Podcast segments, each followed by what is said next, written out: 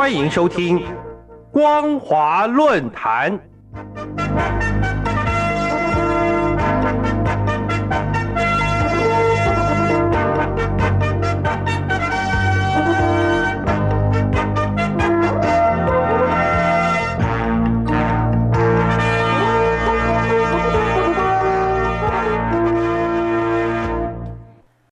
各位听众朋友，大家好，欢迎收听今天的光华论坛，我是兰玲。今天要谈论的主题是，希望白纸运动能让中共了解施政不可以违背民意。在中国遍地开花、持续多日的白纸运动，迫使中共国务院联防联控机制在11月29号召开记者会，要求各地政府必须精准判定风险区域，针对风控管理要快封快解、应解尽解，减少疫情给群众带来的不便。还说要对群众的合理诉求及时回应和解决。接着，河南郑州、广州、重庆、上海等地接连宣布松绑防疫措施。不过，由于目前大陆的医疗能量不足，是否会扩大解封松绑还有待观察。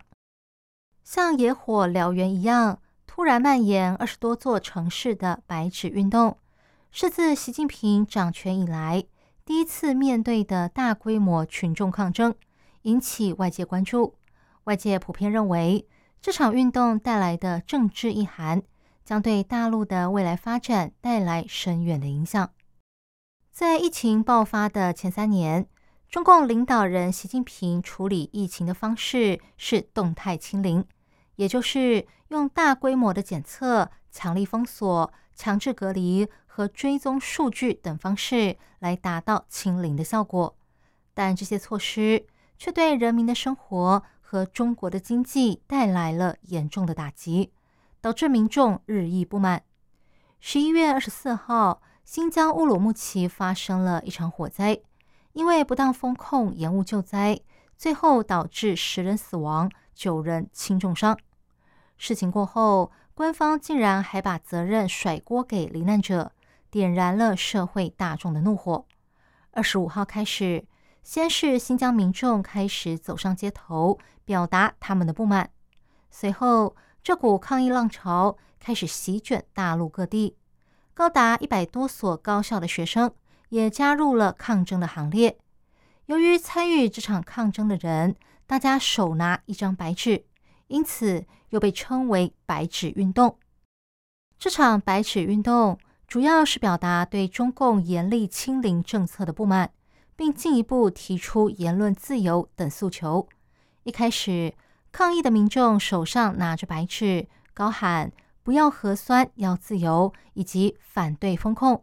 但到了后来，开始有人喊出习近平下台以及共产党下台。由此可见，抗议的民众已经把不满的矛头指向了习近平。中共当局如果没有妥善处理，后果将会非常严重。因此，在白纸运动蔓延到多个省份和城市后，中共当局为了维稳，开始对抗议的民众进行打压。包括在出现抗议人潮的地区，出动大批警力任意逮捕民众，加强网络审查，以及在地铁和街道上检查民众的手机，看里面是否有和抗议相关的讯息，有没有下载翻墙软体，或是使用禁止使用的外国社交软体等等。许多高校也提前放寒假，就怕学生会群聚抗议。此外，11月28号，中共政法委书记陈文清公开表示，要打击敌对势力渗透破坏活动，维护社会稳定。随后，西藏、新疆、重庆、黑龙江等地的高层也纷纷跟进，承诺会把维稳当作是首要的任务。问题是，白纸运动根本就不是一场政治运动，只是人民想表达对严苛封控措施的不满。在疫情期间发生的种种悲剧，让许多人不得不去思考。比如说，到处被封控，不能外出工作，生活开销成问题，有病也不能看医生，却还得经常做核酸检测。加上每天在电视或网络上看到孕妇不能进医院生产，很多人被逼到崩溃跳楼。贵州发生了转运巴士的翻车事故，以及乌鲁木齐的火灾等等，各个都是因为过度防控而引发的悲剧。这让每个人都非常的害怕，担心哪天同样的事情也会发生在自己和亲朋好友的身上。因此，当新疆人站出来高喊着要解封，各地的民众也纷纷开始响应，因为每个人都深受其害。这股因为长期封控而累积的民怨非常的巨大，也迫使中共当局开始意识到，光是用过去维稳的手段是没有办法解决问题的。因此，新华社从26号开始带头改变风向，一连发出了3篇评论，说各地各部门要更加耐心地疏解群众的情绪，要积极主动，及时回应社会的关切。随后，中共卫健委也从善如流地开始指示各地，说封控措施要快解尽解。没多久，郑州、乌鲁木齐、广州、重庆、上海等地马上就宣布解封部分措施，使各地的抗议活动开始平息了下来。各位听众朋友，面对由广大民怨引发的白纸运动，中共知道不能够再用过去的手段来镇压，而改用其他的方式来疏解民怨，这一点值得肯定。我们衷心的希望中共能汲取这次的教训，学会倾听民众的心声，而不是与广大的民众作对。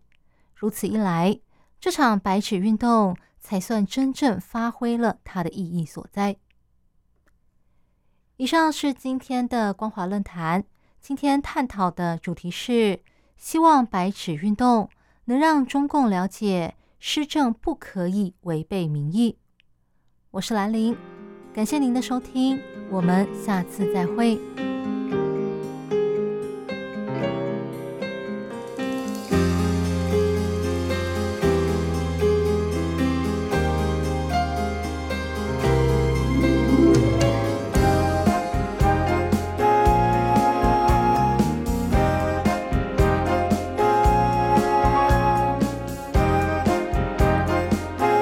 明日の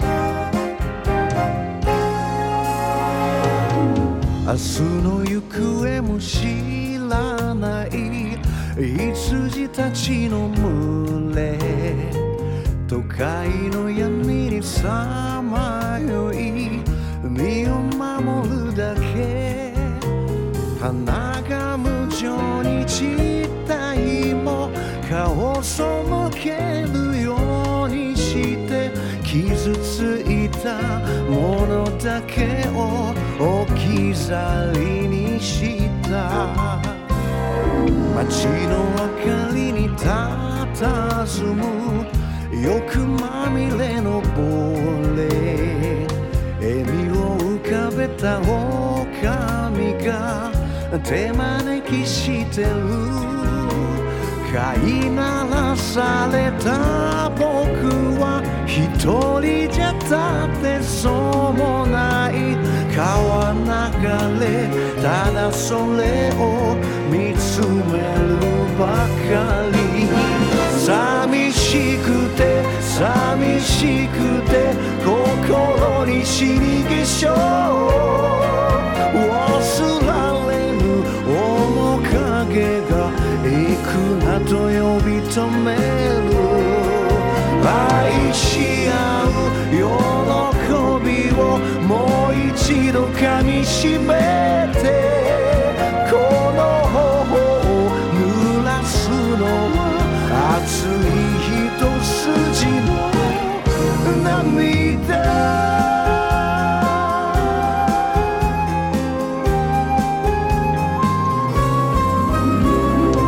人は果てなき旅路に疲れ果てたまま己しかけた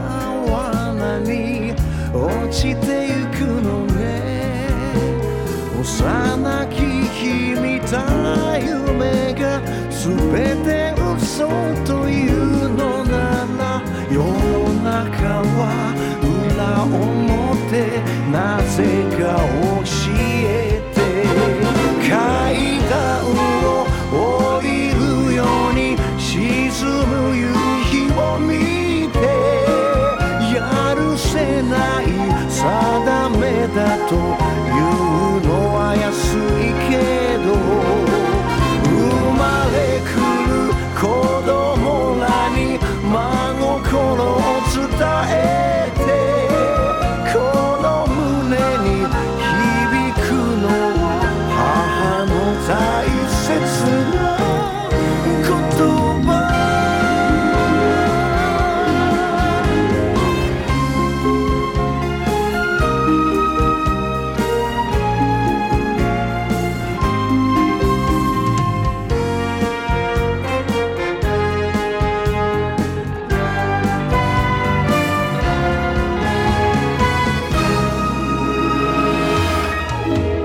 寂しくて寂しく